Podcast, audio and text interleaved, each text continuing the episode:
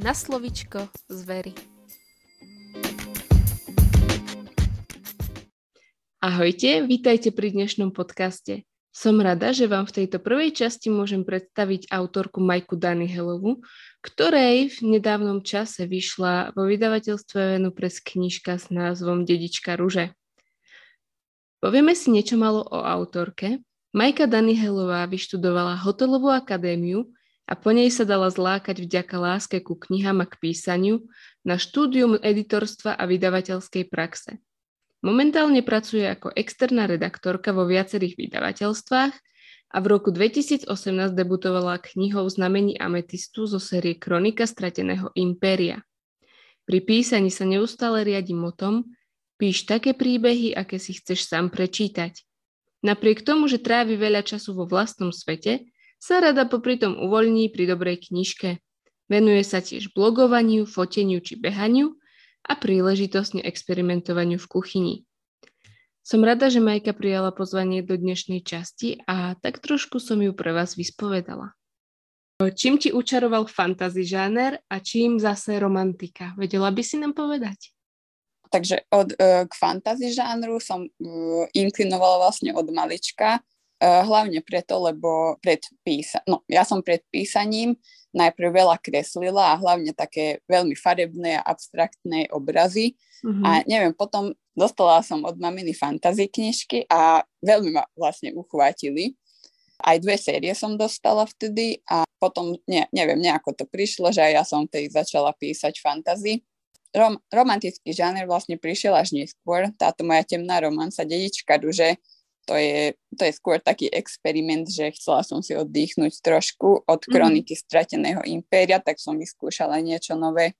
Ale aj tak to obsahuje vlastne veľa záhad, no ten príbeh obsahuje veľa záhad a takých všelijakých mm, no, záhadných prvkov. Jasné, čiže vlastne aj tam inklinuješ k tomu skôr sci-fi fantasy, len je to teda už spojené aj s tou romantikou.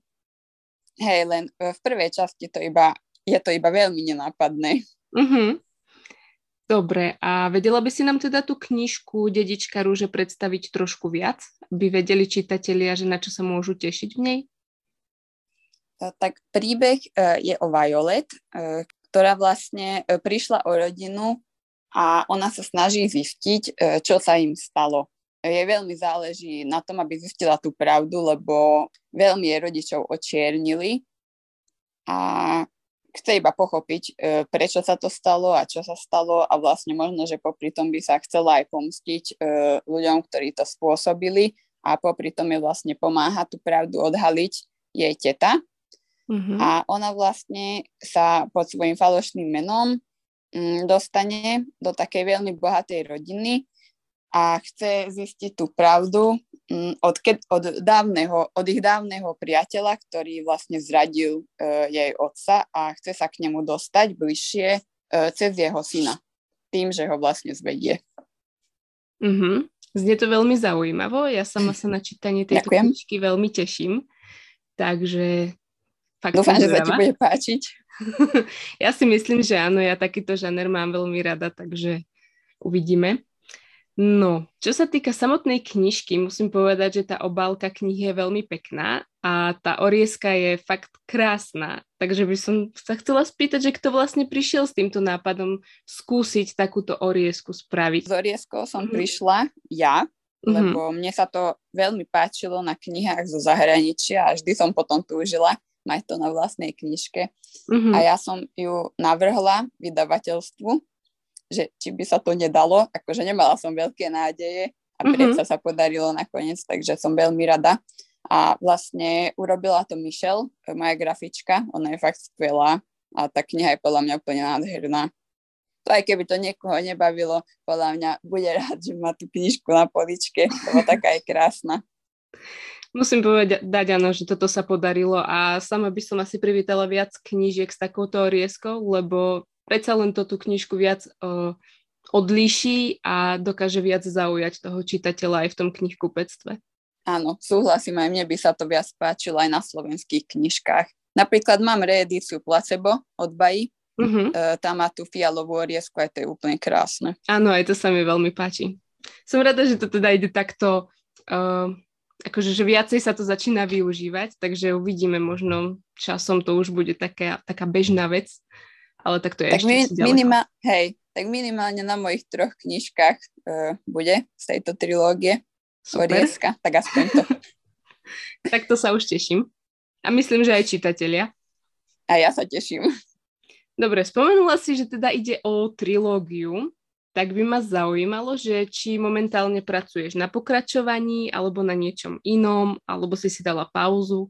No, takú nedobrovoľnú pauzu, lebo mám veľmi veľa roboty. Mm-hmm. Ja som redaktorka vlastne, externá a teraz sa mi toľko práce nakopilo, že celý deň pozerám do Wordu, ale nie do vlastných rukopisov, takže no dúfam veľmi, že čoskoro sa dostanem aj ku kronike, aj k dedičke a dokončím rukopisy obidva. Mm-hmm. Lebo mám ich tak e, rozpísané, že vlastne druhú časť dedičky mám do tri, šv- tri štvrtiny a mm-hmm. kroniku, uh, tretiu časť, tak to mám už skoro hotové, tam fakt asi len 4 kapitoly chýbajú a neviem sa k tomu pol roka dostať. Tak ale určite príde ten čas a zrazu sadneš za počítač a už to pôjde. Veľmi dúfam. Budeme držať všetci určite palce, aby sme mohli čítať ďalej. No a e, je niečo, čo by si rada odkazala čitateľom tvojich kníh? Tak v prvom rade všetkým veľmi pekne ďakujem za obrovskú podporu, lebo akože táto doba je úplne hrozná. E, všetko strašne stúpa, aj zdražel, všetko zdraželo a mm-hmm. je to pre mňa o to výnimočnejšie, keď viem, že niekto investoval peniaze do mojej knižky a veľmi sa z toho teším. Je, e, je to aj taký prílev motivácie pre mňa do budúcna a mám z toho fakt veľkú radosť. Mm-hmm.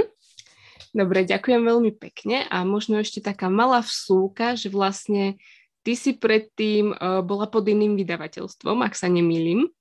Mm-hmm. A teraz si pod Venu Press, takže by ma možno zaujímalo len tak, že ako sa ti s nimi spolupracuje a ako si spokojná. No s Venupre som veľmi spokojná, lebo ja som tam začala najprv pre nich pracovať ako redaktorka uh-huh. a vlastne samozrejme, že oni boli pre mňa e, prvou možnosťou, kam som posielala svoj rukopis dedičky, lebo sú tam fakt skvelí ľudia a výborne sa s nimi spolupracuje a mala som v nich aj takú veľkú dôveru, že som si myslela, že naša spolupráca by mohla byť fakt skvelá. Uh-huh.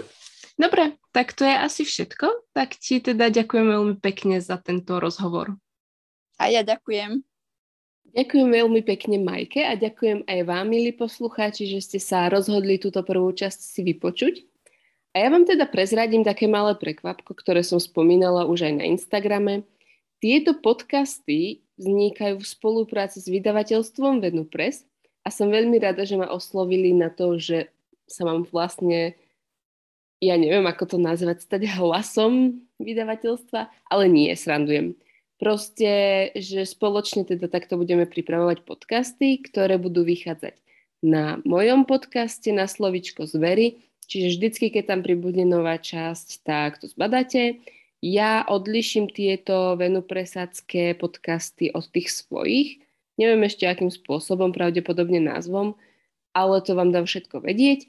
No a ja sa teda veľmi teším, že vám takto postupne budeme môcť predstaviť autorov a autorky a ich nové diela, ktoré im budú vychádzať. Ja sa tiež na túto spoluprácu veľmi teším. Sama som síce zvedavá, ako to časovo budem stíhať, ale budem robiť všetko preto, aby to fungovalo a aby sa vám to aj páčilo a dúfam teda, že budete spokojní. A samozrejme za každé zdieľanie ja aj Venu Pres ďakujeme a taktiež aj za každé vypočutie. Takže ešte raz dúfam, že túto prvú časť ste si užili a prajem ešte pekný deň.